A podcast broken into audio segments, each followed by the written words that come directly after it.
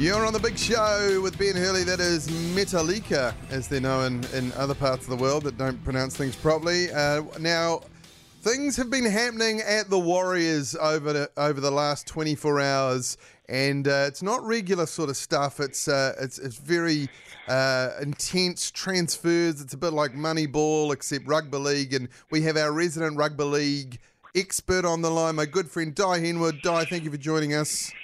Yes, oh, it has been. Um, I got a bit of a shock to be honest uh, when I um, I had a lovely little coffee with a friend and came out to many text messages, and um, they were all concerning the Warriors' freshest, newest recruit.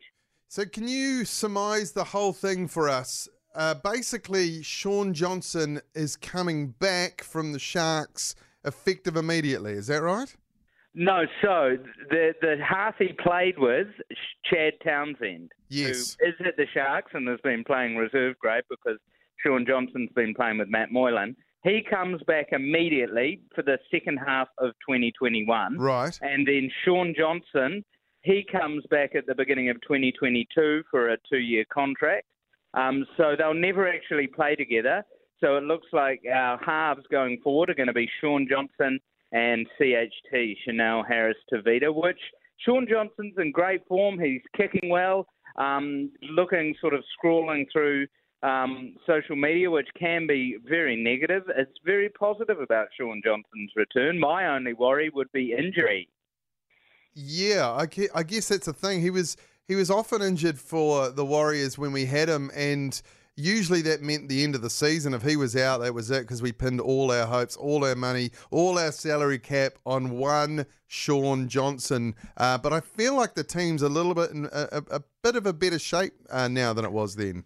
Hey, certainly. I mean, we've we've our signings have been pretty astute. We've got um, Watene-Zelezniak, who's coming over. He'll be playing wing. Yes. Obviously, RTS is going Yes. uh, next year. Um, Shaun Johnson did lower the fee of what he was looking at, so I think with RTS going, we've still got money in the bank. He's going to be replaced by Reece Walsh, which means we'll probably wait for a hooker to come off um, contract and try and get a gun number nine. Then going forward, I think we're we're we're pretty stocked. Then we've got Aitken and the um.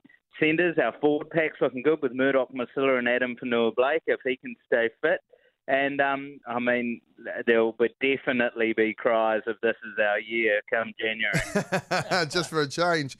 But uh, how do you feel about welcoming back an ex when they've gone somewhere else? It's gone okay for them, but you know they still just long for the the green green grass of Mount Smart. The way I sort of look at it is think of yourself out of a night. You've um you you've your mates have gone home, you've stayed out for one more drink and then at two AM you bumped into your ex. She's just had a fight with her boyfriend and you guys go to a park because it's still March and the weather's okay. Then you have a little dalliance. How do you feel the next morning? That's how we feel about Shaun Johnson, I think. I think um, we're going to get back together with that ex, and it's going to be superb. Well, let's hope so. Those things generally don't work out that well, but we shall see.